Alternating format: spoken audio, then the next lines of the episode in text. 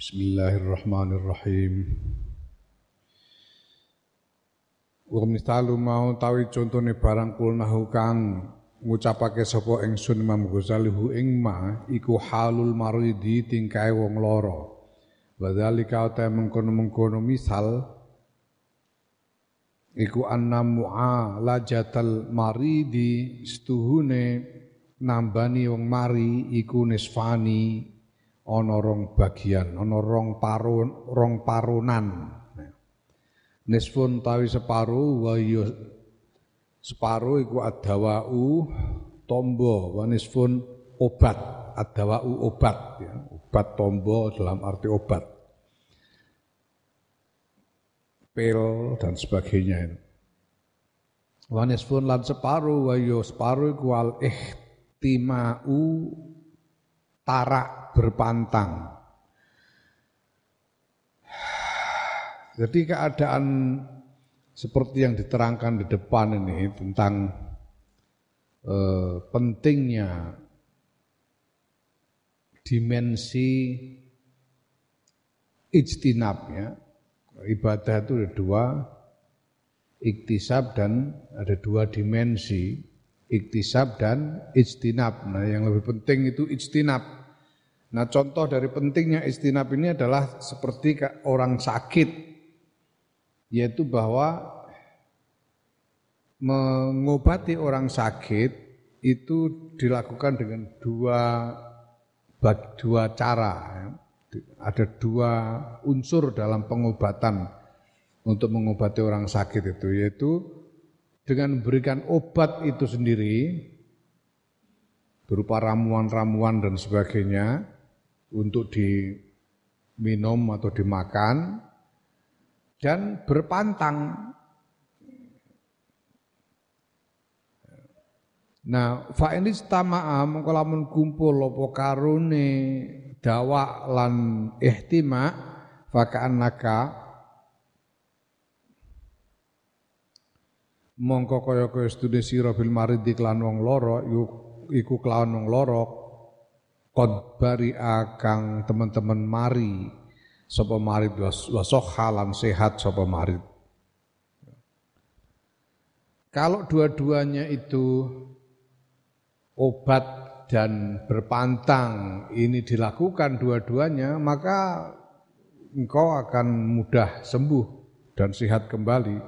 Nah, fa'il wa illal lamun ora kalau tidak bisa dua-duanya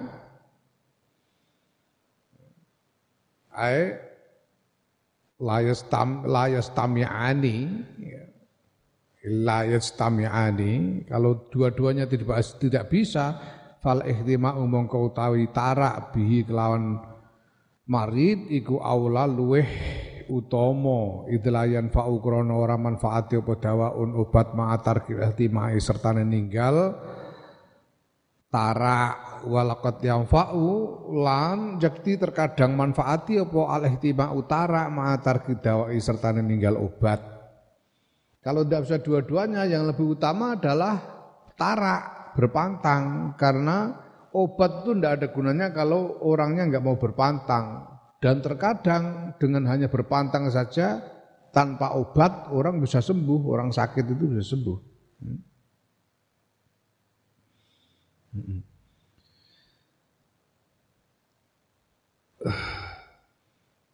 Ya, kue mbok kue gudiken mbok salepi nganti entek pirang-pirang tong tapi ora gelem tarak iwak, ora gelem tarak terasi, itu ya bergodok terus gudikmu, ora mari-mari. Tapi terkadang tanpa diobati hanya dengan tarak saja bisa sembuh. Ya.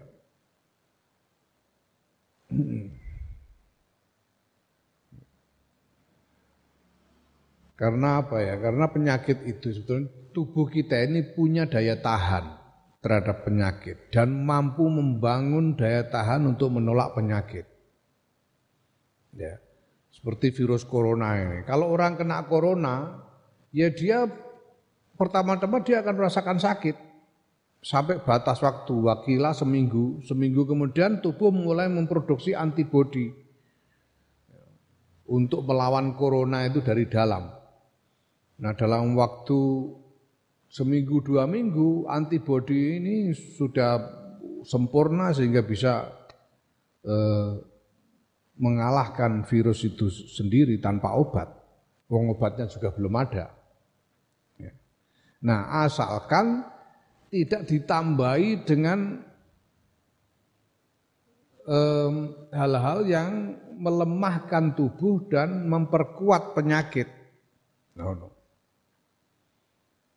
Ya, kayak gudeg itu itu bisa diperkuat dengan bangsa ikan atau protein-protein itu bisa memperkuat bakterinya gudeg itu.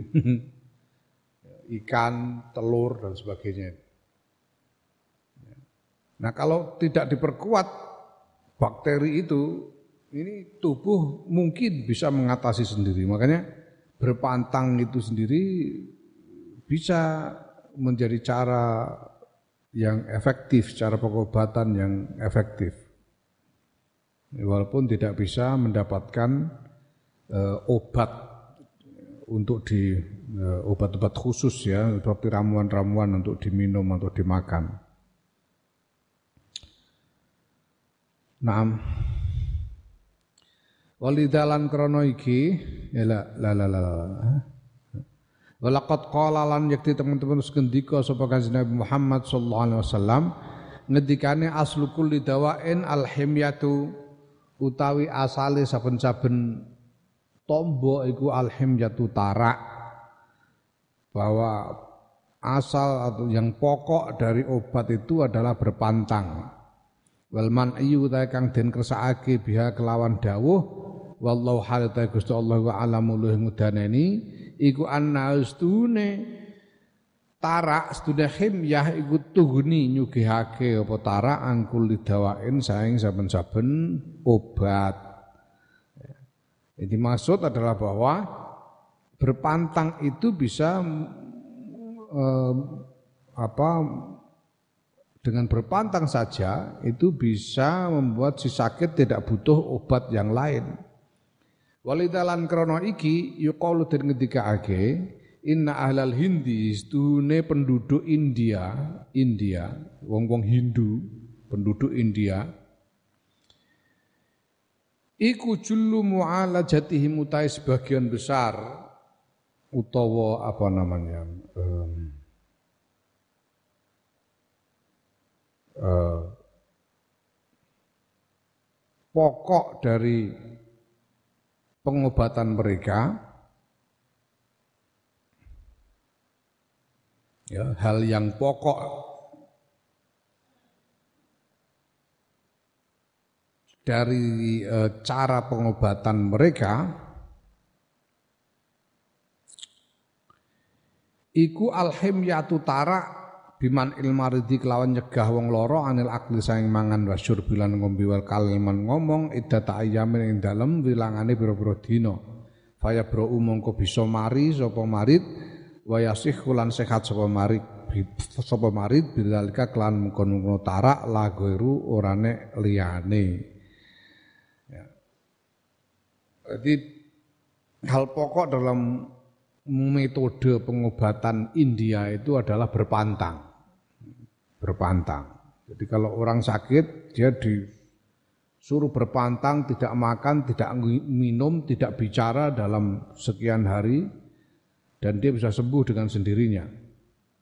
Karena berpantang itu. Ini teori pengobatan India. Kita tahu ada macam-macam tradisi pengobatan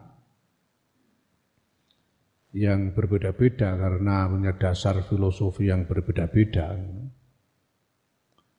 Nah di India itu yang jadi pokok teori pengobatannya itu adalah berpantang itu. Hmm. Fatabayyana mongko pertelo laka kedue sira biadi iklan iki apa anna takwa setuhune takwa kumilakul amri patokane perkara wa jauharuhu lan mutiarane perkara ahlu utawi ahli ni takwa hum yo ya ahlu taqwa iku at-tabaqatul ulya uh, derajat kang luhur min minal ubadi saking wong-wong kang ibadah fa alaika moko wajib ngentase sira badil majudi kelan nyorohake kesungguhan fidal kang dalam mengkono-mengkono takwa wa sarfu kulli inayati lan ngarahake sekabehane perhatian ila zalika marang mengkono takwa wallahu subhanahu ta Gusti Allah subhanahu wa taala iku waliyut taufiqi zat kang nguasani pitulungan bi rahmati kelawan rahmati Allah nah, dengan demikian maka kamu tahu bahwa jelas bagimu bahwa takwa itu adalah patokan, ya, patokan dan hal yang paling penting. Dan orang-orang ahli takwa itu adalah mereka yang berada pada derajat yang tinggi di antara para ahli ibadah. Maka kalian harus mencurahkan kesungguhan di dalam takwa itu dan mengarahkan seluruh perhatian di dalam menguatkan takwa. Naam faslun taiki ku pasal. Sumara inuli ngrekso sira hadil adhaa ing ikilah pira-pira gauta al arba'ata kang papat. Jagalah empat anggota badan ini yaitu apa? Allatihwa kang utawi eh eh adha gua apa hiya to iki jane. Hiya. Iya kita pun. Hmm? Iya ya. Yang utawi lati ku al usulu pira-pira pokok al awalu kang pertama iku al ainu mripat wasbukalan iku cukup nyukupi sira ing dalam mripat. Anna madara amri dini utawi stuhune undrane urusan agama wa dunya lan donya iku al qalbi ngatasé ati wa anna khatara qalbi lan krenteke ati wa syughlahu lan ketungkule ati wa fasatahu lan rusai ati fil aktar ing dalem kang paling akeh ing dalem akeh-akeh iku minal aini sebab meripat pertama mata harus kamu jaga kenapa cukup bagimu sebagai alasan untuk menjaga mata bahwa pusat dari segala urusan agama dan dunia itu ada pada hati dan apa yang muncul timbul dalam hati, kesibukan hati, kerusakan hati itu sebagian besar berasal dari mata. Walidali kalan krono mungkono mungkono madkur qala Aliyun radhiyallahu anhu ngendika sapa Sayyidina Ali radhiyallahu anhu Man sapan wong lam nyamlek kang ora nguasani sapa manainahu ing rupate man falaisa mongko ora ana qalbi iku tetep keduwe ati keduwe ati indawa ing dalem sandinge man apa qimatun aji harga. Barang siapa kata Sayyidina Ali, barang siapa tidak bisa menguasai matanya maka hatinya tidak berharga. Hatinya tidak berharga. Ya. Eh, kaitannya dengan hati mata ini. Wasani utai kekaping pindu iku al lisanu lisan wasbukalan iku nyukupi sira an nafiyu tawi iku tetep ing dalam lisan. Ribhaka keuntungan ira wa mataka lan ya jaran ira. Eh, hasil dari upayamu. Wa samrata ta'abika lan buahe payah ira Alasan cukup bagimu sebagai alasan untuk memelihara menjaga lisan adalah bahwa di dalam lisan itulah keuntunganmu dan hasil usahamu serta buah dari susah payahmu. Wastihaduka wastihaduka hal utawi perjuangan ira kullu yus istihad iku ibadati maring ibadah taat lan taat. Sedangkan perjuanganmu seluruh perjuanganmu adalah perjuangan untuk ibadah dan taat. Wa anna khotor ibadati lan stune kekhawatiran ibadah. Hmm? wa ihbatoha ngono wa ihbatoha lan ngeleb, kelebure. Kelebure ibadah. Wa ifsaduha lan rusak ibadah fil aksar ing dalem akeh-akeh ku min lisani saking area lisan. Bitasonnu'i kelawan gawe-gawe wa tazayyuni lan lan paes-paes. Wal ghibati lan ghibah wa nahwiha lan padane ghibah. Ya, nah sesungguhnya bahaya yang mengancam ibadah, bahaya apa musnahnya ibadah, hebat dimusnahkannya, dileburnya ibadah dan rusaknya ibadah itu sebagian besar berasal dari lisan, yaitu ketika lidah itu berkata membuat-buat gawe-gawe. Sakjane ora digadakno ya gawe-gawe. Menceritakan mengatakan sesuatu yang bukan fakta. Hmm, itu gawe-gawe tasonno tazayyun menghias-hias menghias-hias eh,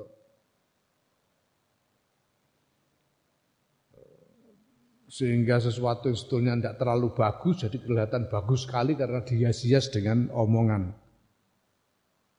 Ya, dan gibah yang ngerasani menggunjing orang.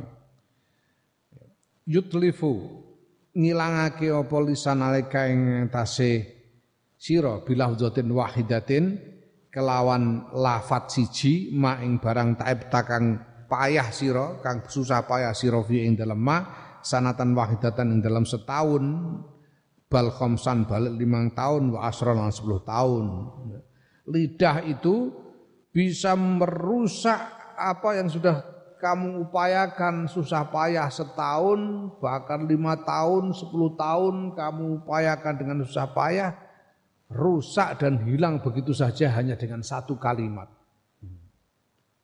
Hanya dengan satu kalimat saja. Umpamane kowe ana umpamane ana eh?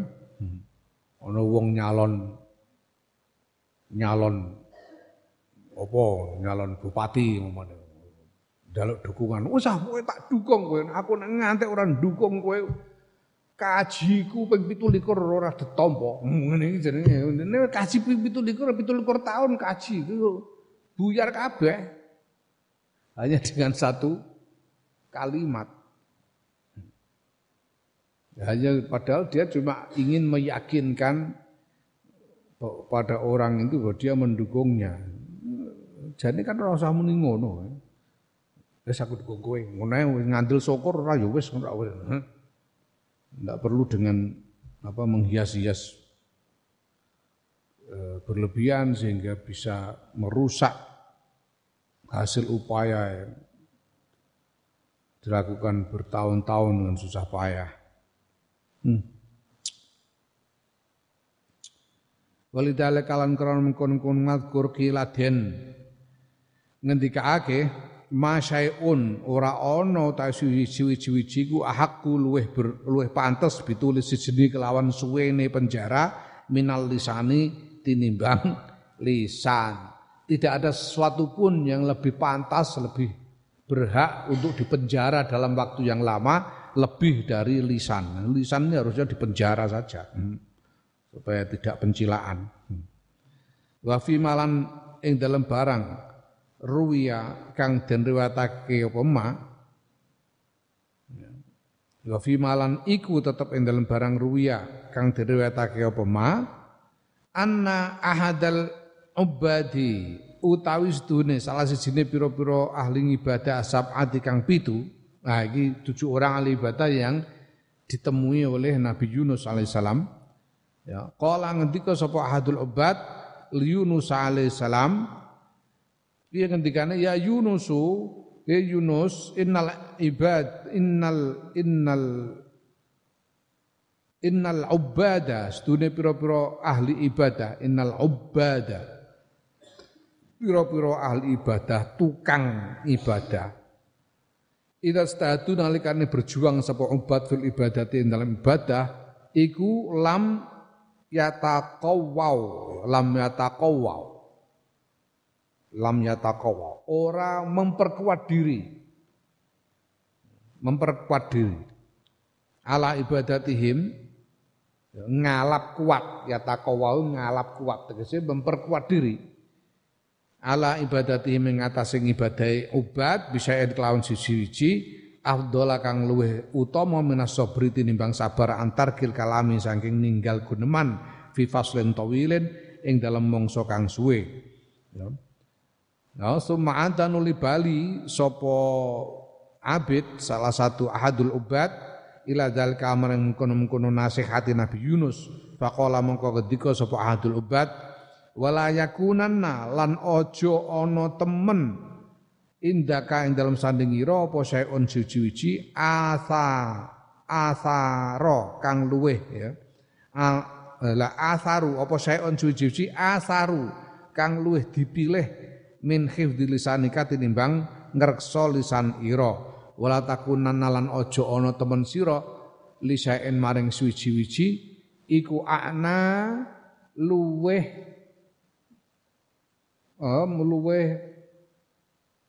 mentingake luwih gatekake bi kelawan sek min salamati sudrika tinimbang slamete ati ira. Ya salah seorang dari tujuh ahli ibadah yang ditemui oleh Nabi Yunus itu menasihati Nabi Yunus ya dengan mengatakan bahwa seorang ahli ibadah itu ketika dia para para para ahli ibadah para ahli ibadah ketika mereka berjuang untuk melaksanakan ibadah dan taat kepada Allah itu yang paling mereka jadikan sebagai penguat diri adalah sabar untuk diam dalam waktu yang lama, meninggalkan kata-kata, meninggalkan omongan dalam waktu yang lama. Itu yang paling bisa memperkuat diri para ahli ibadah dalam perjuangan ibadah mereka. Ya. Kemudian mengulangi lagi, memberi penegasan lagi terhadap nasihatnya. Salah satu ahli tujuh orang ahli ibadah ini mengatakan janganlah kamu janganlah ada pada dirimu yang lebih kamu pilih selain menjaga lisan. Artinya utamakan menjaga lisan itu dari yang lain-lain.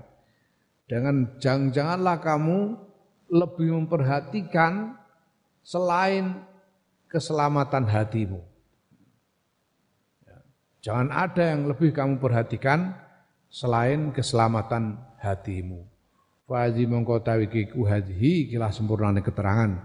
Summa nuli sumadzkur nuli ilingo sira al anfasa yang piro-piro napas, piro-piro ambekan. Allah titakalam takang guneman sirofia yang dalam anfas. Bifudulin kelawan luwihan. Bifudulima, bifudulima kelawan luwihane barang kana kang ono pemaiku ya durruka melarati apa ing sira. Laukul talamun ngucap sira astagfirullah farubama yuwafiqu mongko terkadang nyocoki apa ucapanmu saata saata azizatin ing wektune ijabah, wektune kang wektune mulya yaiku wektu ijabah. Fayaghfirullahu mongko paling pangapura sapa Gusti Allah laka maring sira. Ya. Fatarbahu fatarbahu mongko batis apa ra'su malika modal ira Sekarang pikirkan nafas yang kamu gunakan untuk beromong kosong. Untuk bicara hal yang tidak perlu. Ya. Berapa napas yang kebutuhkan. Muni ini ibu budi butuh sak napas. Ya. Ibu budi pergi ke pasar orang napas. Nah saiki kalau napas ya kamu gunakan untuk ngomong yang tidak perlu itu. Ngomong lebih dari yang dibutuhkan. Yang kemudian malah menimbulkan kerugian bagi dirimu sendiri ngomong yang tidak perlu lalu menimbulkan kerugian bagi diri sendiri. Nah, Coba seandainya kamu napas ya kamu gunakan untuk ngomong begitu itu, itu kamu gunakan untuk mengucapkan astagfirullah. Tidak hmm. usah ngomong tapi mengucapkan astagfirullah. Nah siapa tahu ketika kamu mengucapkan astagfirullah itu pas dengan saat saat azizah. Azizah waktu yang langka, yang mulia yaitu waktu ijabah. Misalnya waktu ijabah itu misalnya ya, kanjeng Nabi ngendika bahwa hari Jumat itu ada satu saat di hari Jumat itu yang kalau orang memohon kepada Allah apa saja pas pada saat itu maka akan dikabulkan oleh Allah. Tapi kanjeng Nabi tidak menjelaskan saat ijabah itu pas kapan, jam berapa. Hari Jumat jam berapa itu nggak dijelaskan.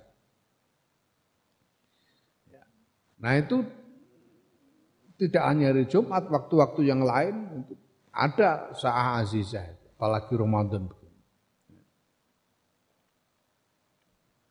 Nah seandainya kamu gunakan untuk untuk mengucapkan astagfirullah dan pas bertepatan dengan sa'ah azizah atau sa'ah ijabah. Ya kamu akan di mendapatkan ampunan Allah. Keuntungan besar bagimu.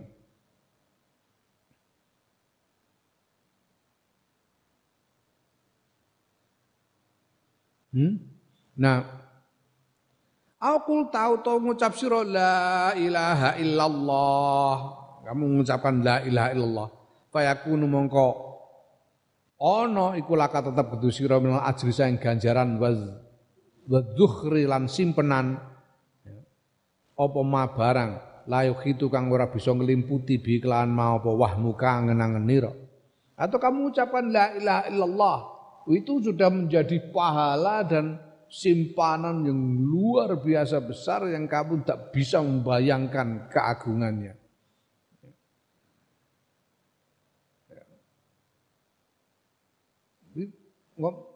Mengucapkan la ilaha illallah bukan soal sepele. Ini, ini ini bukan soal sepele.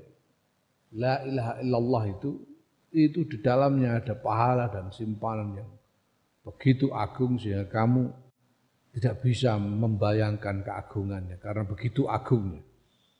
Autakulu utawa ngucap sira as'alullah al-afiyah.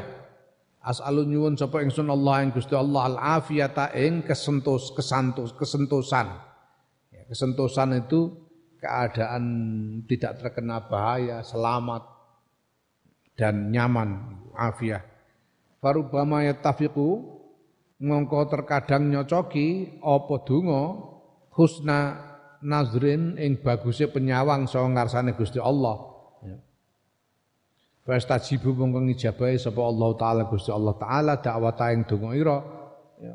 Fana jauh mongko selamat sira min baliyati dunya saing bencana ning dunya wal akhirat lan akhirat. Ya. Kamu ngomong asalullah al afiyah.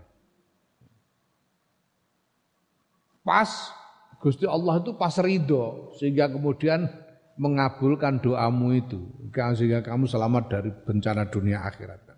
Ya alangkah berharganya dibanding menggunakan napas untuk bicara yang tidak perlu yang bisa merugikan dirimu sendiri. Ala yakunu ana ta ora ana iku minal khusranil azim saking kerugian kang gedhe wal ghabnil fadhi'i lan ya kerugian kang elek kang banget eleke ya. Apa antufawita yen to ngepotake sira. Tegese ngilangake sira. Eh, mem, uh, me, apa? Mem, membuatmu tidak memperoleh. Yufawitu fawitu tufawita tufawitu fawwata yufawitu antufawita apa yen to ngepotake sira ala nafsi kae ngatasé awak ira kula hadil fawaidi ing sekabehane ikilah pira-pira faedah ala karimati kang mulya. Wa taj'al yen to dadekake sira nafsa kang awak dhewe ra waktu kalan wektu ira iku fi fuduli fi fudulin ing dalem luwihan dalam hal yang tidak perlu akal luma kang utawi sithik-sithike barang yalzamu kang kang yalzamuka kang majibake apa? Apa apa ma ing sira fihi ing dalam fudul? Iku alaumu pemaidu wal hisab bulan hisab wal habsulan tertahan. Sayang swarga yaumal kiamat ing dina kiamat Bukankah merupakan kerugian besar dan kerugian yang jelek sekali kalau engkau menjadikan dirimu tidak memperoleh berbagai faedah yang mulia ini, ya, faedah dari istighfar, faedah dari kalimat apa namanya kalimat tahlil, ya, faedah kalimat thayyibah, faedah dari uh, doa, diijabah doa, dan justru kamu jadikan dirimu dan waktumu kamu sia-siakan untuk hal yang tidak perlu. Yang paling sedikit hal yang tidak perlu itu akan membuatmu dicela dan dihisap dan tertahan dari surga pada hari kiamat nanti. Rugi besar. Walakat ahsana lan yakti teman-teman wis bagus bagusake sapa alqailu wong kang ngendika fi qouli ing dalem pengendikane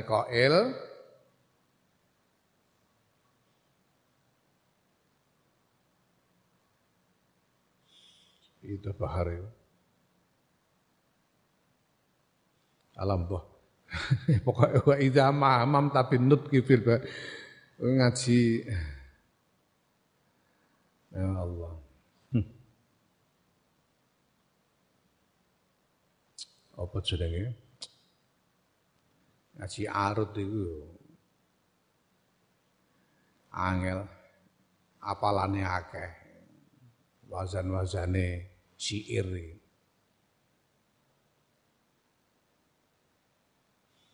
Wa idza mahamam talan nalikane eh kepengin sira benutke kelawan ngucap fil batil ing dalam perkara batil faj'al mongko dadekake sira makan ing panggonane batil dadekake tasbihan ing tasbih ya setiap kali engkau ingin mengucapkan sesuatu yang batil, sesuatu yang tidak berguna atau sesuatu yang jelek, gantikanlah dengan tasbih. Lebih baik kamu mengucap subhanallah. Ya. Itu lebih berguna.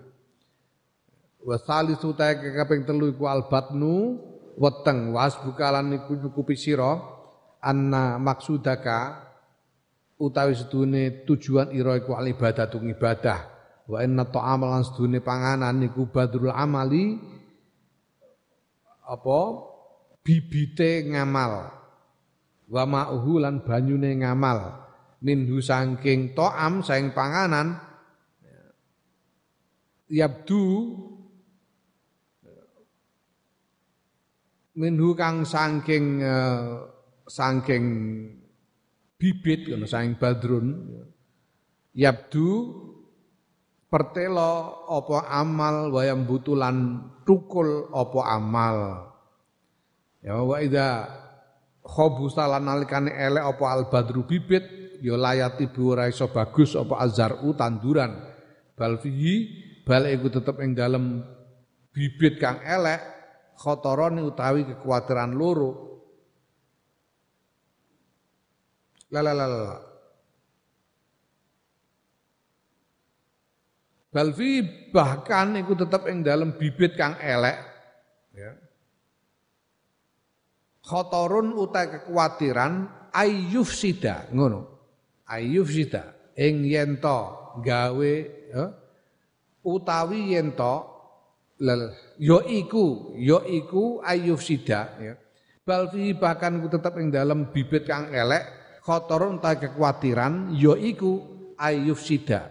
Yen to ngrusakake apa bibit aleka ing atas sira ardoka ing ardoka ing ing tanah ira lahan ira. Falatuf liku mongko ora eh, mongko ora bejo sira abadan ing dalam selawase. Nah, alasan untuk menjaga perut itu cukup bahwa tujuanmu adalah ibadah dan bahwa makanan itu merupakan bibit dari amal. Amal itu nanti apa yang muncul sebagai tanaman, apa yang tumbuh, amal yang tumbuh itu itu semuanya dari bibit yaitu makanan itu. Kalau bibitnya jelek, tanamannya tidak bisa baik. Bahkan ada bahaya bahwa kalau bibitnya jelek itu bisa merusak tanah. Bisa merusak tanah. Merusak tanah itu ya berarti merusak hati.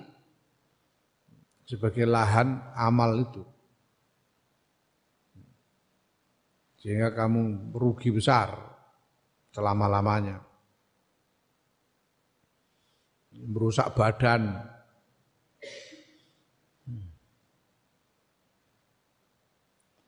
Wa min dzalika lan sebab mengkono-mengkono mazkur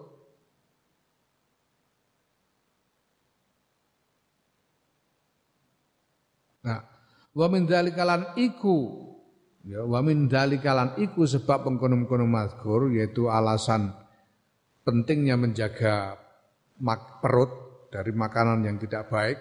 Mau tai barang balagona kang nek kang tumeka apa maing ingsun Imam Ghazali an Ma'rufin al-Qurhi saking Syekh Ma'ruf al-Qurhi. Yaiku ana ustune Ma'ruf al-Qurhi ku kala ngendika sapa? Ma'ruf al-Qurhi. Ngendikane ida sumta nalikane poso sira fandur mongko nyawang sira ala ayi syai'in ing atase ndi perkara tafturu buka sira. Wa indaman lan ing dalam sandingi sapa tafturu buka sira wa ta'amaman lan ing panganane sapa takulu mangan sira?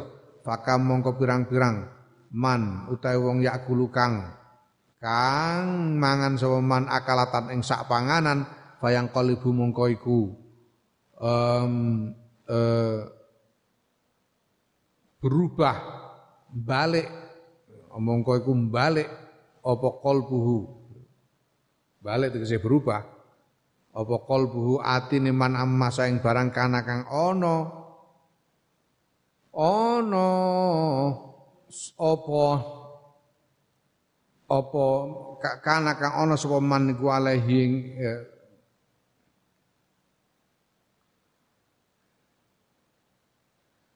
ya alaihi ngatasé ma.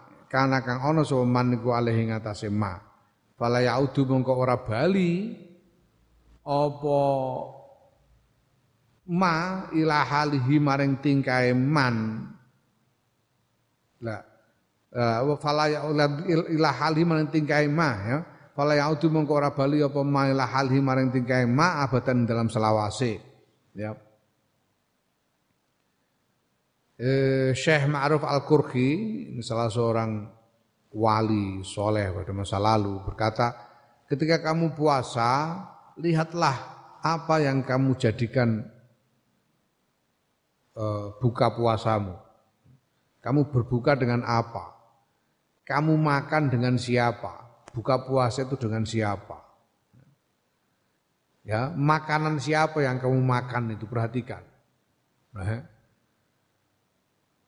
iki iki wayai corona ini orang buka bersama ini. Wah, biyen niku sing digoleki wong buka bersama, pejabat buka bersama. Wah, ngono niku wah rame mesti. Panganane enak-enak soal. Ya, padahal perlu dipikir iki panganan iki dhuwit kon ndi wong iki. Ngono perlu dipikir. Korupsi tak kon ndi lah.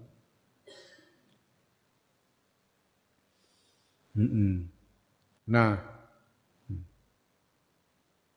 karena banyak orang memakan sesuatu sekali makan, makan sekali makan itu hatinya berubah, artinya menjadi rusak dan tidak bisa tidak bisa kembali lagi. Hatinya yang tadinya khusuk berubah menjadi keruh dan tidak bisa kembali lagi hanya karena satu kali makan saja, hanya karena makan makanan yang salah. Ya. Min akalatin lan pirang-pirang saking panganan haromat Wa kam min akalan pirang-pirang utai panganan iku haromat ngalang-alangi apa panganan akalah kiamalailatin ing salat sewengi. Wa kam lan pirang-pirang min nazrotin utawi penyawang utawi sisi penyawang iku manaat e, nyegah apa nadroh kira atas suratin ing maca sak surat sang Quran. Wa innal abda lan sedune kawula iku layak kulu yakti mangan sapa kawula akalatan ing sak panganan fayah fayuh romu den alang-alangi sapa kawula biha sebab akalah sebab panganan kiamasanatin ing salat setahun banyak makanan yang membuat orang lalu terhalang dari melakukan sholat malam melakukan qiyamul lail. Banyak gara-gara melihat sesuatu orang itu jadi terhalang dari membaca surat satu surat dari Al-Qur'an. Dan seseorang itu bisa dia makan dan kemudian gara-gara makanan yang dia makan itu dia terhalang dari melakukan sholat selama setahun itu bisa. Apakah karena soal kandungan makanan itu mempengaruhi eh, badan jasadnya sehingga dia sakit atau atau karena sesuatu yang sifatnya ruhaniah sehingga dia menjadi malas, menjadi hatinya keras dan seterusnya sehingga terhalang dari macam-macam kebaikan tadi. Fa'alaika maka wajib ing atas sira ayuhar rajulu wong bin nazari kelawan bin nazari daqiqi kelawan penyawang kang kang lembut wal ikhtiyati lan ngati-ati al baligi kang kang mentok asadidi kang banget. Fiku tika ing dalam panganan nira ingkanat lamun ana iku laka tetep kedue sira inayatun uta opo inayatun perhatian bikol bika kelawan atiro himmatun lan cita-cita fi ibadah di rabbika yang dalam ibadah marang pangeran iro. Maka kamu harus meneliti dengan sungguh-sungguh dan sangat berhati-hati di dalam uh, memilih makanan yang kamu makan. Kalau memang kamu punya perhatian terhadap hatimu dan punya cita-cita untuk bisa beribadah kepada Allah. Hadza taqiqu fi asl quti ing dalam pokoke panganan hatta yakuna sehingga ana hmm, apa kut iku min wajihi sangking arah hmm, halale panganan. Ini adalah uh, hujah penjelasan terkait dengan makanan agar makanan itu terjaga betul-betul makanan yang halal. Summa alaika, ya, bukan makanan yang haram. Jadi pertama-tama kita menjaga jangan sampai makan makanan yang haram. Summa alaika, nuli wajib ing atas sisir bila adabi kelawan tata krama fi ing dalam ing dalam weteng, ing dalam panganan. Ya. Wa illa Lan lamun ora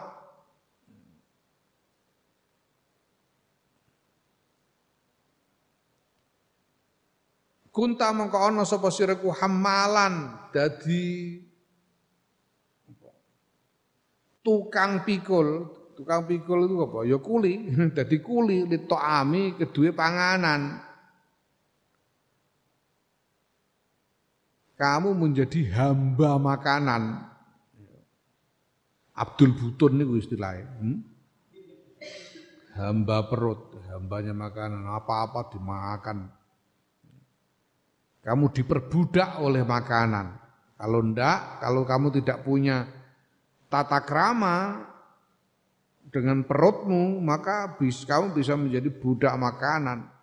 mudian kang ngilangake lil ayami maring pira-pira dina yang menyanyiakan hari-harimu itqat alimna krana teman-teman wis ngerti kita yakinan kelawan yakin bal aina balik weruh kita yanan kelawan nyoto annal ibadah tasduning ibadah iku layaji ora teko apa apa rayaji ora teko min hasaing ibadah apa syai'un suci-wiji idam tala analikane kebak apa albatnu weteng ya wa in akroh ta'ala lamun maksa sira an nafsa ing nafsu ala zalika ing atas mengkono-mengkono ngibadah wa jahatta lan mempeng-mempeng sira bidrubil khiyali ya, lan ber, berupaya sira bidrubil khiyali kelawan pira-pira wernane rekodaya wala yakunu mengko ora ana litil kal ibadati kedua mengkono-mengkono ibadah apa lazatun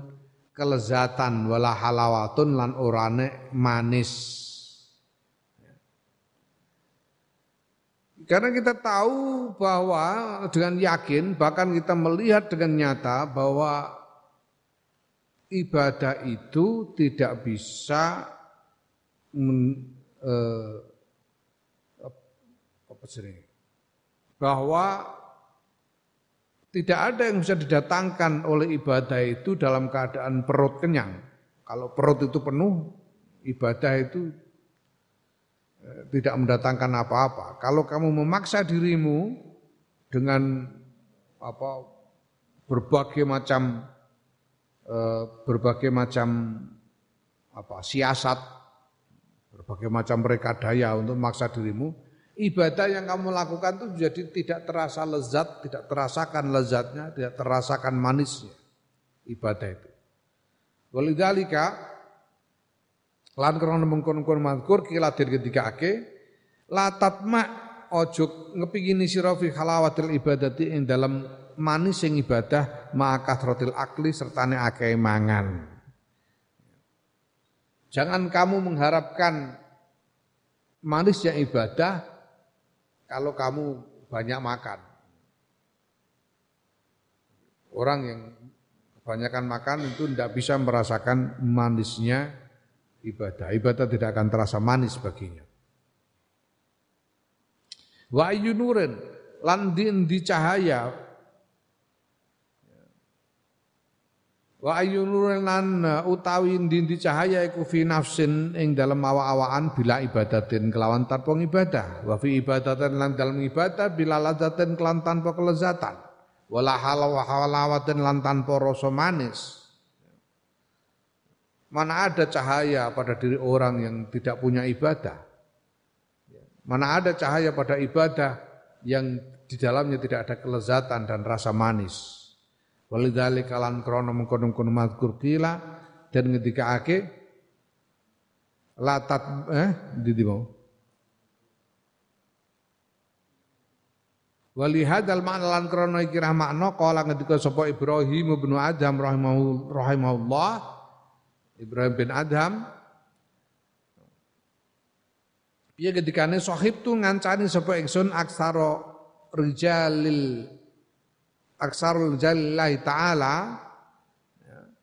Ing ake-ake hmm, rijalullah rijalullah itu orang-orang yang berkhidmah kepada Allah taala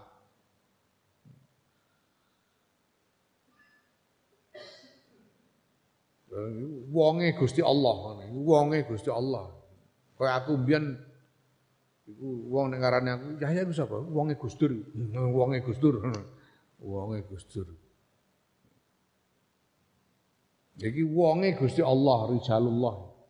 Jadi orang yang memang berbakti kepada Allah Ta'ala. Fi Jabal Lublana yang dalam gunung Lubnan. Fakanu mongko ana sapa rijalullah iku yusunani padha masiati tegese nasihati meling berpesan sapa rijalullah ing ingsun. Ya. Rabit Adham ini pernah tinggal menemani rijalullah di Gunung Lubnan, orang-orang yang menyepi untuk beribadah kepada Allah di Gunung Lubnan, Lubnan dan mereka memberi nasihat berpesan kepada Ibrahim bin Adham. Bagaimana pesannya? Ida roja'ta nalikane bali sira ila abna'i dunya maring penduduk dunya fa fa faizhum faizhum mongko nasihatono sira hum ing abna'i dunya bi arba'i khisalin kelan papat pira-pira tingkah. Eh Ibrahim, ini pesan dari uh, Rijalullah di Gunung Lubnan. Kalau kamu kembali kepada masyarakat, maka nasihatilah mereka dengan empat hal. Kul ngucap lahum maring abna abna dunya man sapane wong yuksir kang ngakeh-akeh soman al akla ing mangan laya jidu iku ora nemu sapa man lazzatal ibadati ing kelezatan ibadah. Waman yanum lan sapane wong yanum kang turu sapa man kathiron ing suwe ing akeh wong akeh turune.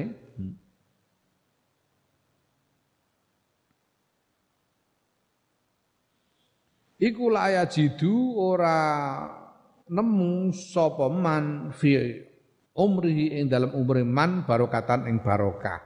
Man lan sapane wong tola bakang golek sapa man irdoan nasi ing gawe ridone menungso pale tajru mongko ora ngenteni sapa man tegese tidak bisa mengharapkan sapa man ridho rabbi ing ridane pangeran Wa man lan sapane wong yuksir kang ngakeh-akeh sapa man al kalama ing guneman bifuduli kelawan luwian kang ora ana gunane wal ghibati lan ghibah rasan-rasan falayah ruju mengko ora metu sapa man minad dunya saking dunya ala dinil islami ing atase agama Islam wal billah. Katakan kepada mereka wa Ibrahim bin Adham ya, Ibrahim bin Adham Barang siapa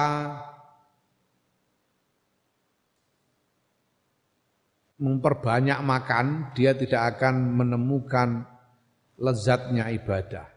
Tidak akan merasakan lezatnya ibadah. Barang siapa tidurnya banyak, banyak tidurnya, turah turu, kowe apa peneh aku. Iki kathek do katam. Berduhur katam burung. Alhamdulillah, wah, katam pisan kowe turu mulai bar subuh ngantek maghrib kowe. Nah. Ya, barang siapa banyak tidurnya maka hidupnya tidak umurnya tidak akan barokah. Kenapa? Ya dibuat kamu itu tidur pirang jam kamu, berapa jam kamu sehari tidur itu rata-rata. Seumurmu ini ya kira-kira 4-6 jam biasanya, biasanya. 4-6 jam, padahal sehari itu 24 jam. Kalau kamu tidur 4 jam, berarti hilang seperempat. Kamu tidur 6 jam, hilang seperempat sudah.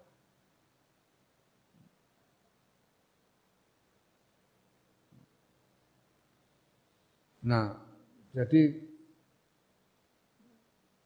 kalau umurmu 20 tahun, ya sebetulnya kamu itu karena kamu pakai tidur yang seperempat, berarti ya tinggal 15 tahun umurmu cuma tidak barokah. Umurnya tidak barokah karena terlalu banyak membuang waktu dengan tidur.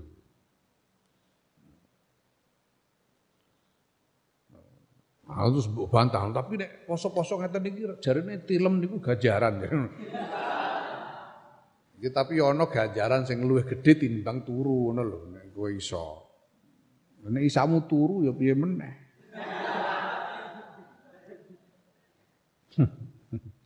Kalau jadi orang yang banyak tidurnya itu umurnya tidak barokah. Orang itu ya kalau Nah, di antara yang bisa membuat barokah itu adalah istiqomah. Istiqomah bisa membuat barokah. barokah itu bisa hadir dalam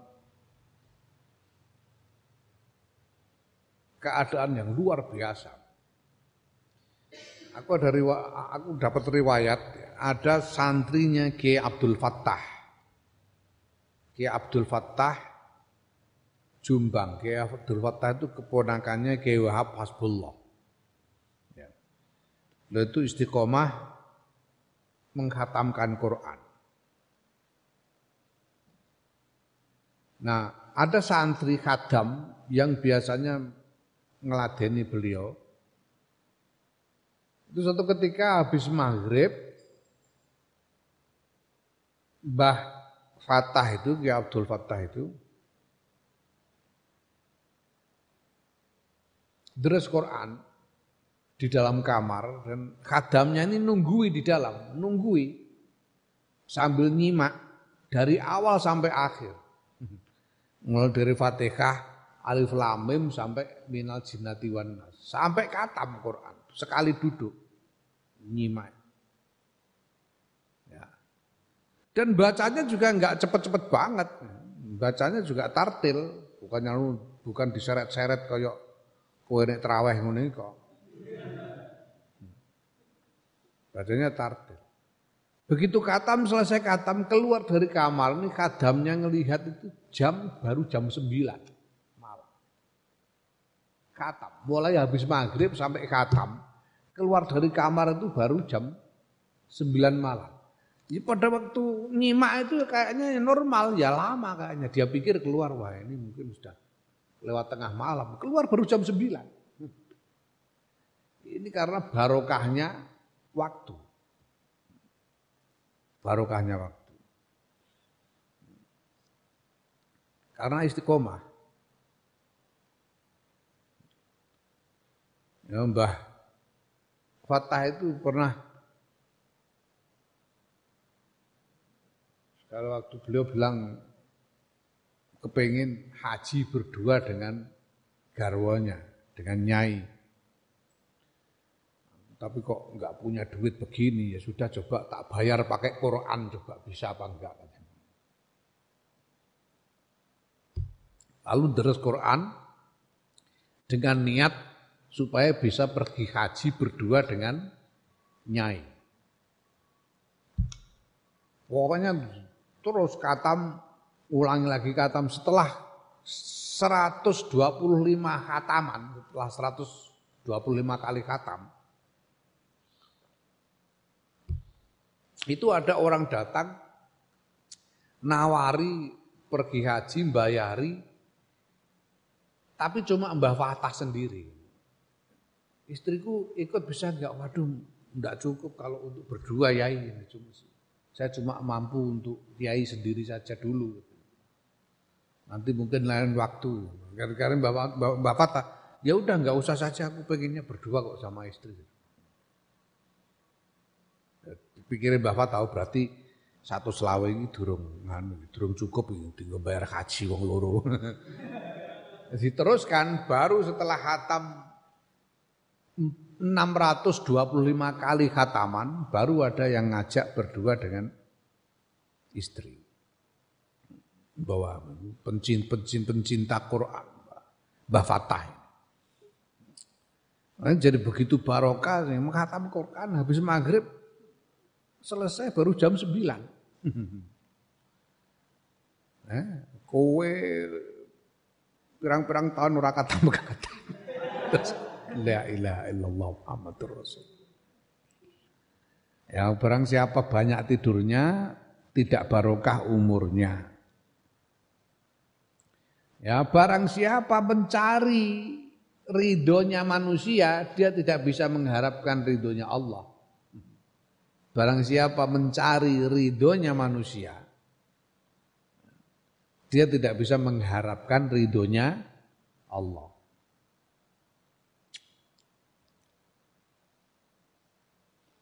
Hmm, apalagi dalam ibadah.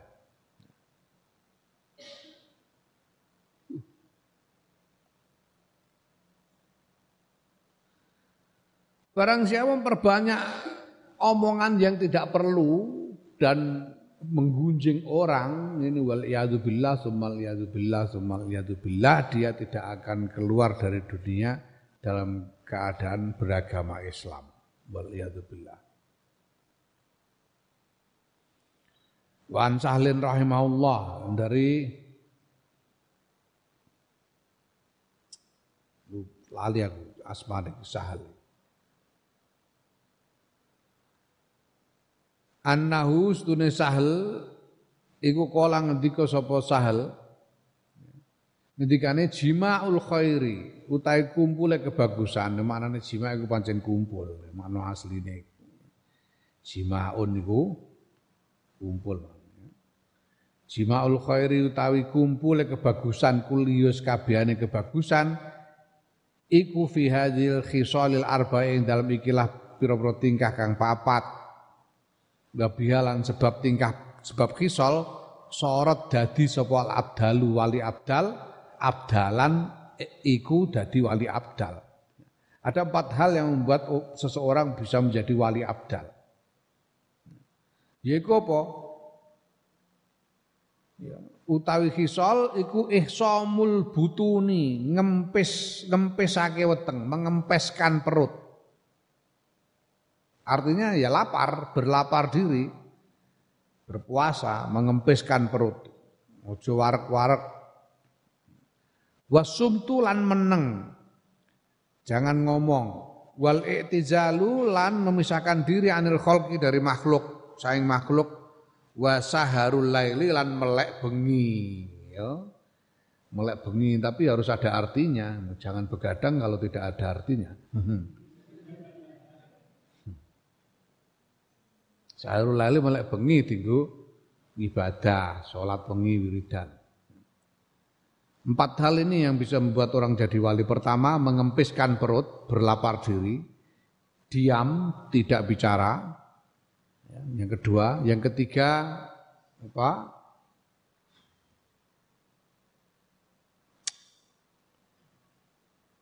Memisahkan diri dari makhluk, menyendiri, dan bangun malam untuk beribadah.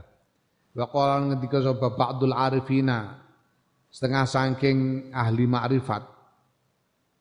Ngendikane alju'u utawi ngelih kurok sumalina modal kita. Modal kita adalah lapar.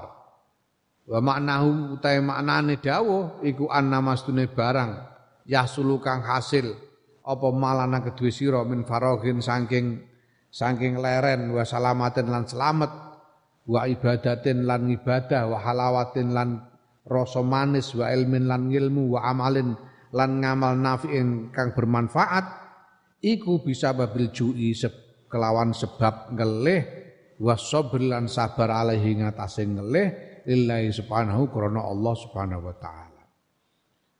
Lapar adalah modal kita.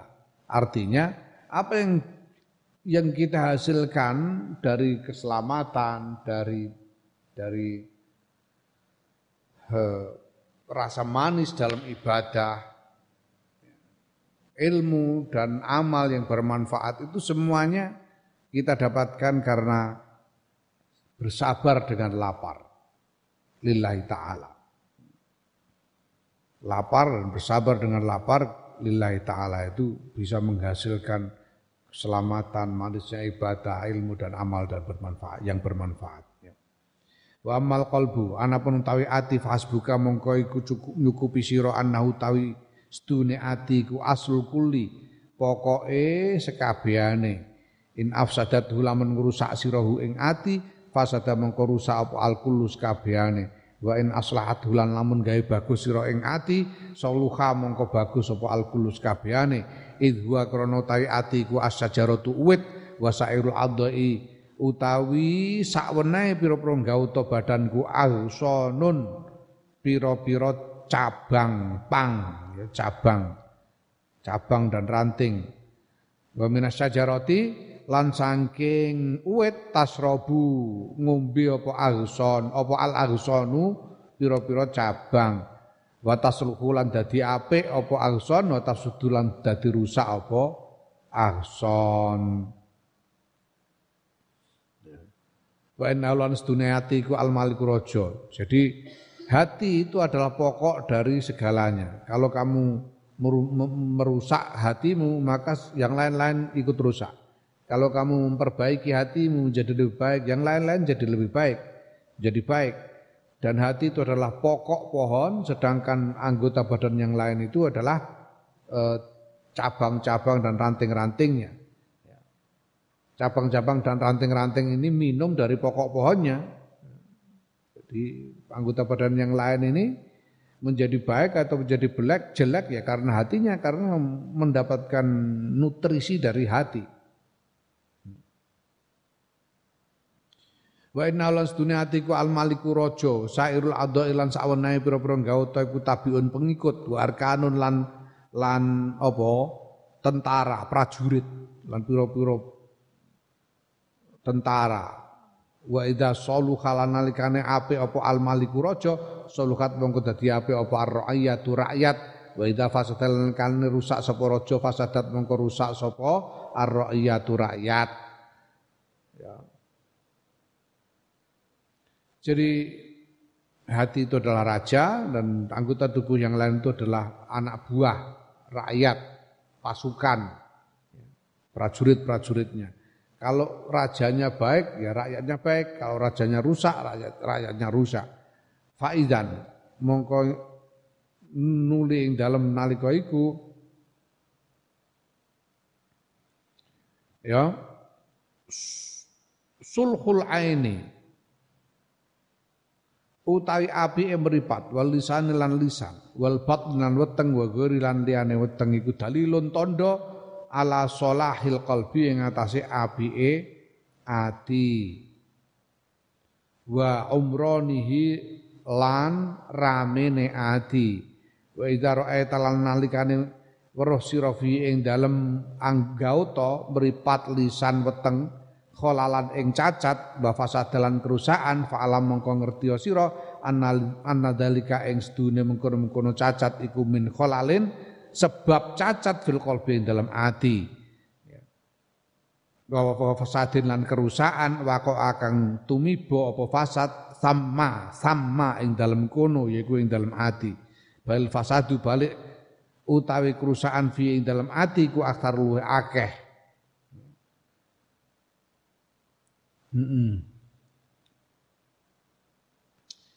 Kebaikannya, ya, baiknya atau sehatnya mata, lidah dan perut dan lain-lain itu adalah pertanda dari baiknya hati.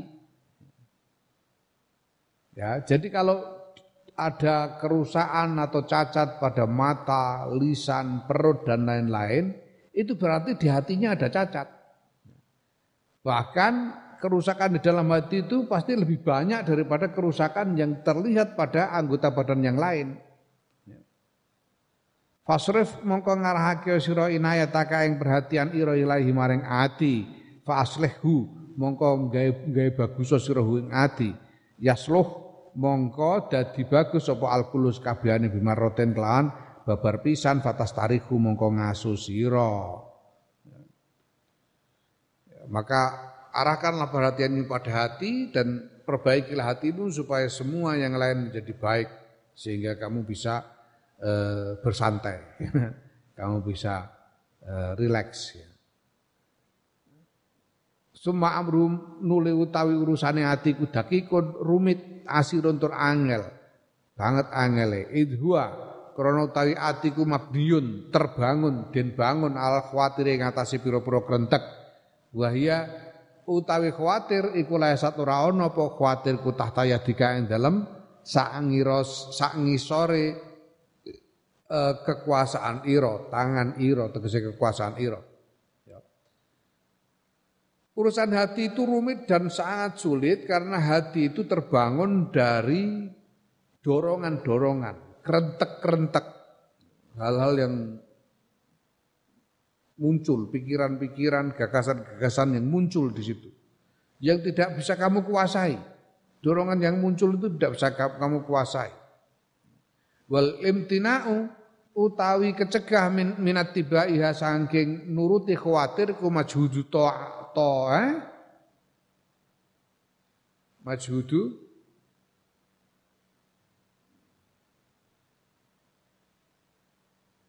majhudu taatika apa tokotika tokotika ya. Ya iku majhudu tokotika um, apa? Kes, kesungguhan dari kemampuanmu.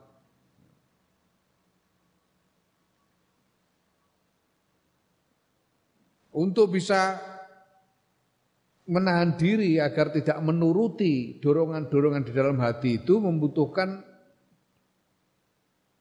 mengharuskan kamu mencurahkan kemampuan dengan sungguh-sungguh. Fafihi mongko iku tetep ing dalam ati aksal masyaqqati utawi pol-polane kangelan. Di dalam urusan hati ini ada kesulitan yang paling mentok, paling sulit. Wali hadal makna lan kronik lah makna soro dadi islahuhu bagusake ati iku asad dalweh abot ala ahli istihadi ing atase ahli berjuang wal ihtimami lan ahli eh, eh, cita-cita utawa ahli mrehatenake bi amrihi kelawan urusane ati.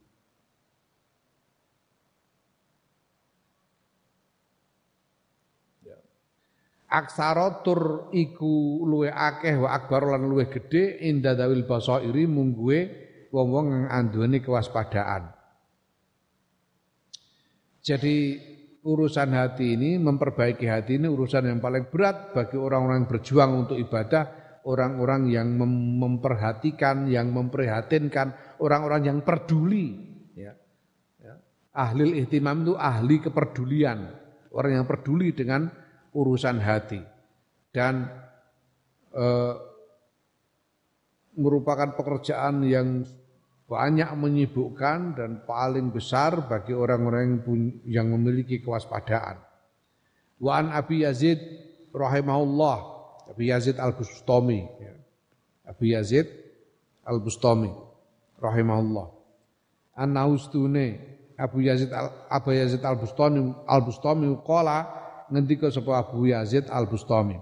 Alajtu nambani sapa ingsun kolbi ing ati ingsun asron ing dalam 10 tahun. Walisan lan ing lisan ingsun asron ing dalam 10 tahun dan nafsilan ing ati ati apa lan awak nafsu ingsun ya. Asron ing dalam 10 tahun. Fakana mengko ana apa qalbi ati ingsun niku asabu paling angel.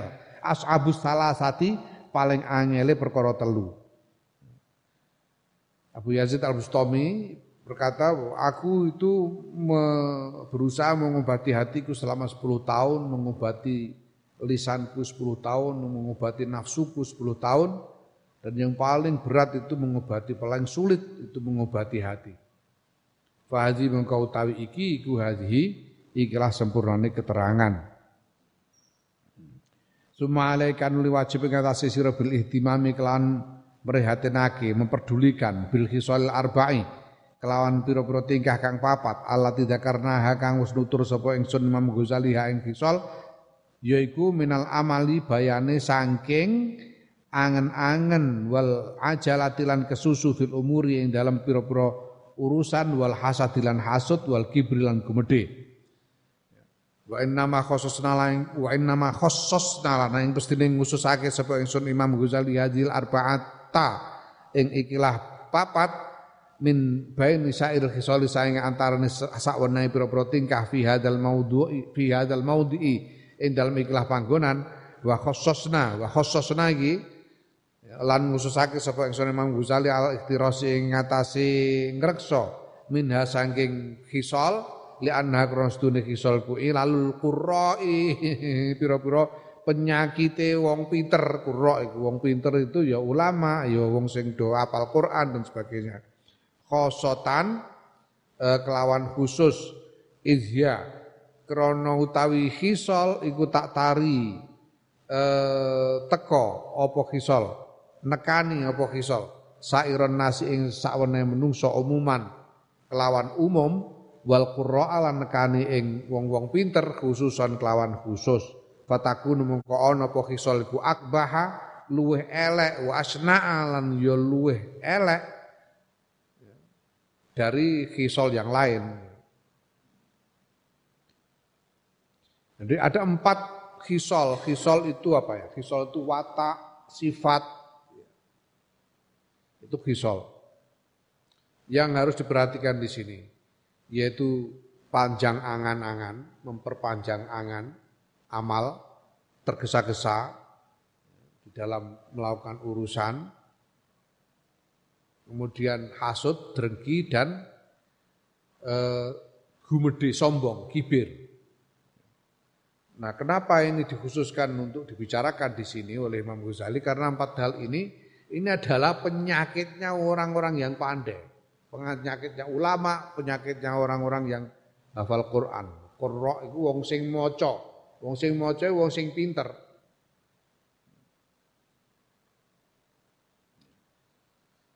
Orang-orang pandai itu penyakitnya empat ini. A, apa? Tulul amal, ajalah tergesa-gesa, hasud dan kibir. Nah, karena ini ini bisa datang kepada banyak orang secara umum, tapi secara khusus artinya yang paling banyak terkena penyakit ini itu orang-orang pinter, kurok itu. Makanya penyakit yang paling jelek karena menimpa orang-orang pinter. Taro ningali sira ar-rajul qari'a ing wong kang pinter iku yutawilu dawaake sapa rajul al amala ing pengangen-angen. Wa yaudu lan nganggep sapa rajul hu ing angen-angen nganggep niyata khairin ing niat apik. Fayuqihu mongko nibaake apa tatul amal hu ing rajul fil kasal ing dalam keset wa tawani lan menunda-nunda fil amal ing dalam ngamal. Kamu bisa melihat ada orang pinter berpanjang angan tapi menganggapnya sebagai niat baik. Padahal itu cuma ngalamun, tapi dianggap niat baik sehingga kemudian dia e, menjadi malas dan menunda-nunda amal. Wa tarahulan ningali sira hu ing rajul iku yastakjilu kesusu sapa rajul fi tahsili manazil khairi ing dalem ngasilake pira-pira kedudukan apik fayang qatiu mongko kepegot sapa rajul anha saing manazil khair. Au fi ijabati du'ain ya. Kamu juga bisa melihat ada orang pinter yang tergesa-gesa mendapatkan hasil kedudukan yang baik dari upayanya, tapi kemudian malah dia tidak mampu mencapainya karena kepayahan atau karena bosan. Wa fi au fi ijabati du'ain utawa ing dalam ijabah donga salihin kang apik Fayuhram mongko terhalang sapa rajul bin dalika saya mengkono-mengkono ijabah atau dia tergesa-gesa untuk diijabahi doa baiknya sehingga dia malah terhalang dari ijabah itu sendiri. Malah doanya malah tidak terkabul karena dia tergesa-gesa. Terus gresulane pangeran Gusti, Gusti kula pun pinten-pinten dina nyuwun mboten jenengan ndang turutin niku. Jarine sugih. Gresulane pangeran malah ora kasil donga sing sopan.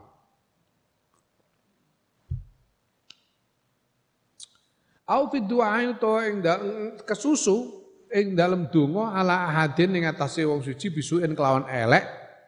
Hmm. Fayan damu mongko menyesal sapa rajul ala dalika ing atase mengkono-kono ndongakno elek. Kesusu masukno wong. Tergesa-gesa masukno wong.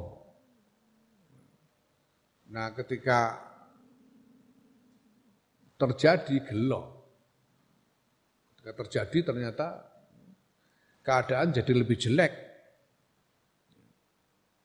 ketika hal yang jelek itu menimpa orang yang didoakan itu jika dia menyesal.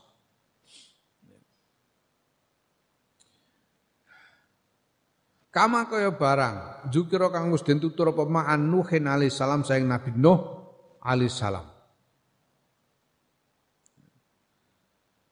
Piye ngendikane Nabi Nuh? Wa tarahu lan eh Piye to iki berarti iki apa? Masotno dan menyesal. Masotnya dan menyesal. Nabi Nuh kan tahu ngono. Nabi Nuh ku masotno kaume. Nabi Nuh itu Nabi Nuh mendoakan kaumnya dengan doa yang jelek. Ya Allah ini kaumku ini sudah 950 tahun aku mendakwai mereka. Cuma ada cuma ada 100 orang yang mau mengikutiku ini. Ini orang-orang ini tidak bisa diharapkan ini. Sebaiknya ditumpas saja ini daripada mereka nanti dibiarkan hidup punya keturunan nanti keturunannya lebih jelek lagi nuwun donga nabi muga-muga dengan tumpas ya tenan banjir entek kabeh ngantek putrane Nabi Nuh dhewe katut dah gelo. Gelo. Anakku lo kok katut lho jaremu kon numpes kabehen ngono. Akhirnya segar. Ya karena tergesa-gesa mendoakan jelek akhirnya menyesali doanya. Ya, dire pengiran ngono iku diapakno. Hmm? Nah, tidak jangan tergesa-gesa mendoakan jelek kepada orang. Wa tarahu lan ningali sirahu ing rajul korek iku yahsudu. Drengki sapa? Rajul korek nuzara ahu ing ing sepadane. Sepadane rajul korek. Alama ing atase barang atahum kang maringake hum ing nudara sapa Allah. Gusti Allah min fadli saking peparinge Gusti Allah. Hatta rubama yablugu sehingga terkadang teko tumeka sapa rajul korek min, minhu sebab kasut. Ya hatta yabluga sehingga terkadang mencapai minhu saking rajul korek apa zalika mengkono-mengkono hasud mablagon ing nggon tumeka yahmiluhu kang gawa apa mablag hu ing rajul korek ala qobaiha ing atase pira-pira perkara kang elek wa fadhaiha lan yo perkara-perkara elek layak dumu kang ora maju alaiha ing atase kobaeh sapa fasikun wong fasik wala fajirun lan ora nek wong lacut wong sing sewenang-wenang orang pinter itu kamu bisa lihat orang pinter itu bisa mendengki sesamanya mendengki sesamanya itu dengki kepada sing padha-padha pintere ngono lho. Ya. Jadi dengki itu terjadi di antara orang yang setara biasanya. Dari kalangan yang sama. Nek bahasane Kiai Maimun dengki iku panggonane karo dulur. Biasanya sing didrengkeni iku dulur. Orang yang setara. He? Drengki. Santri karo santri, Gus drengki karo Gus. Nek ana Gus cilik umpamane. Ya kan ora mungkin drengki karo kiai gede kaya umpamane Kaya aku kan ora mungkin drengki karo Lekmus perkara kok Lekmus kok luwih terkenal timbang aku ya ngono kan. Ora mungkin karuan pancen pancen derajate beda. Tapi nek pada sesama, wah iku gampang drengki. Wah, iku kok ngopo jenenge wah nganune ratinge ning gone YouTube luwih akeh ndek nek. Ngomong ngene terus drengki. Padha-padha ngaji online oh, ratingnya lu lu dhuwur nih wah ya. terus drengki itu sesama sama nek kalau saya luar rendah ya ora ora drengki juga ora drengki Biasanya ora drengki nek karo sing lebih rendah. Apa meneh karo sing ora ono hubungane. Nggih memon kan ngono. Drengki ku karo dulur. Nek ora dulur ora drengki, mulane ora ana wong drengki karo Cina, jare ngono iki. Nggih memon. Karena ndak kono sugih-sugih ora drengki, tapi nek dulure tak luwih sugih drengki. Itu drengki itu begitu. Bahayanya. Nah, orang itu bisa drengki sampai sedemikian rupa sehingga dia melakukan kejelekan-kejelekan yang bahkan orang fasik dan orang sewenang-wenang itu lo tidak tega melakukannya. Orang fasik dan orang yang sewenang-wenang, fajir, tidak tega melakukannya, tapi orang pinter yang drengki itu bisa tega melakukan. Bisa tega melakukannya. Hmm. Itu luar biasa. Karena drengki. Hmm.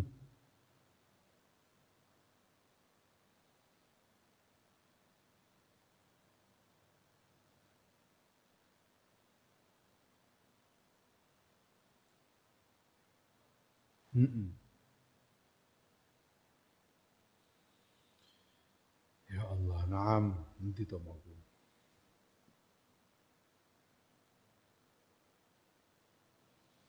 to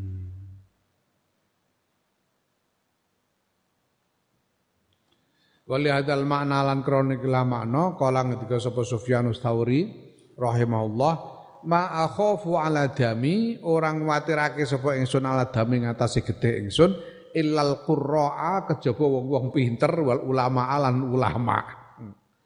Aku iki paling aku sing tak kuwatirno aku nek nek karo basane bakul gethuk ae insyaallah selamat lah aku. Musuh bakul gethuk iku ini kadang-kadang ya ora napa-apa aku diteri gethuke. Karo bangsane bakul-bakul pasar karo bangsa wong tani iku selamat aku. Nek panen ya aku sing paling tak wedeni iku bangsa kiai-kiai iku lho. Aku cilaka ya sing paling tak wedeni cilaka mergo kiai-kiai iku. Yang paling kukhawatirkan untuk bisa men mencelakakan diriku itu adalah ulama dan orang-orang pinter. Orang-orang pinter itu yang akan mencelakakan aku nantinya. Hmm. Nah, fastangkaru mongko padha ngingkari sapa wong akeh. Hmm.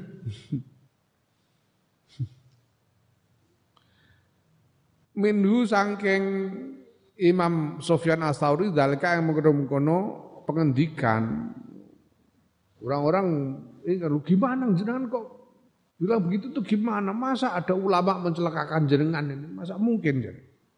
Fakola mongko ketika sapa Sofyan Asauri ma'ana ora utawi ingsun ukul tuhu ngucapake ingsun hu ing ucapan inna maqalahu ang pestine ngucapake ing ucapan sapa Ibrahim an-Nakhai rahimahullah taala. Yo sing ngomong ngene ku aku ngomong ngene ku ora kok karanganku dhewe kok. Aku ngono iku nirotno Syekh Ibrahim An-Nakhai, ulama yang lebih berdahulu. Aku tuh cuma menerukan, itu bukan ungkapan yang ku karang sendiri, itu adalah aku mengatakan itu menirukan Syekh Ibrahim An-Nakhai. Wa an ata'in lan saing atok kala ngendika sapa atok kala li ngendika li ingsun sapa asauri safan asauri rahimallah daru wedya sira alqurra ing wong pinter. Wahdaruni lan wedya sira ing ingsun ma'hum sertane qurra.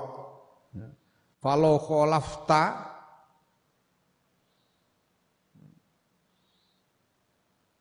Iya maksudnya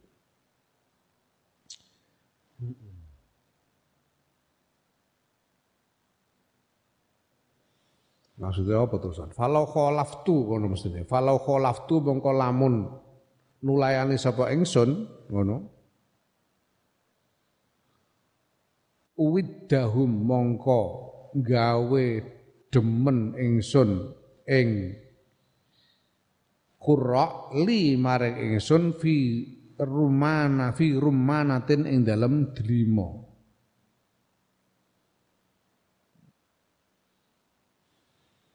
Hmm. Fa aku lu mau ngucap supaya ingsun atok. Inna dunia delima niku khilwatun manis. Wa yaqul lan ngendika sapa Sufyan Ats-Tsauri inna dunia delima iku hamidatun kecut.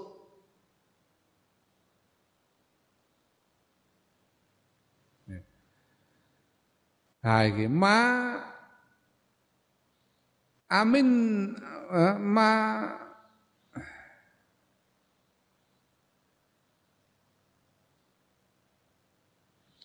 Ma amantu ma amantuhu ma amantuhu ma amantuhu ora ngrasa aman sapa ingsun hu ing qurra ayas a ing yen to mlaku sapa qurra bidame kelawan getih ingsun ila sultanin jairin maring penguasa kang sewenang-wenang. Hmm? Jadi ini Sofyan As-Sauri menasihati kepada Atok, atok ini siapa lupa, aku tak gula. Waspadalah kamu kepada orang-orang pinter, pada ulama dan orang-orang pinter itu. Dan kamu juga harus waspada kepadaku, seperti waspada kepada mereka. Orang-orang pinter itu kalau aku menentang mereka, ya maka aku menjadikan mereka menginginkan delima terhadapku. Aku menjadikan mereka menginginkan, menyukai delima terhadapku. Kata si Atok, lu berarti manis dong. Enggak, kecut, delima kecut. Maksudnya gimana? Aku tidak aku tidak merasa aman dari kemungkinan mereka membawa darahku kepada uh, penguasa yang sewenang-wenang. Karena hasut kemudian melaporkan dengan laporan yang membuat penguasa ini bisa marah kepada eh, pada beliau Sofyan Atsauri karena ada sesama orang pinter yang hasut. Ya. Itu ada dua sastra Jawa dari zaman kuno namanya serat centini sama serat cebule. Ini dua ini menceritakan dari dua sudut pandang yang berbeda, perseturuan antara Mbah Kiai Mutamakin dengan Katib Anom dari keraton Surakarta waktu itu.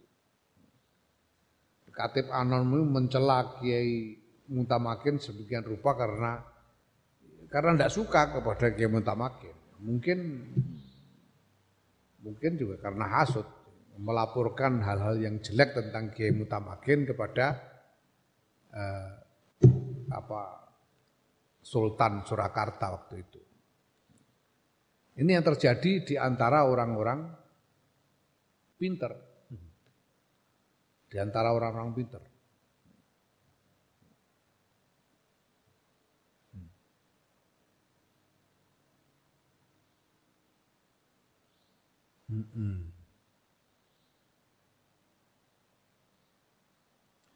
Naam an Malik wa an Malik bin Dinar wallahu a'lam.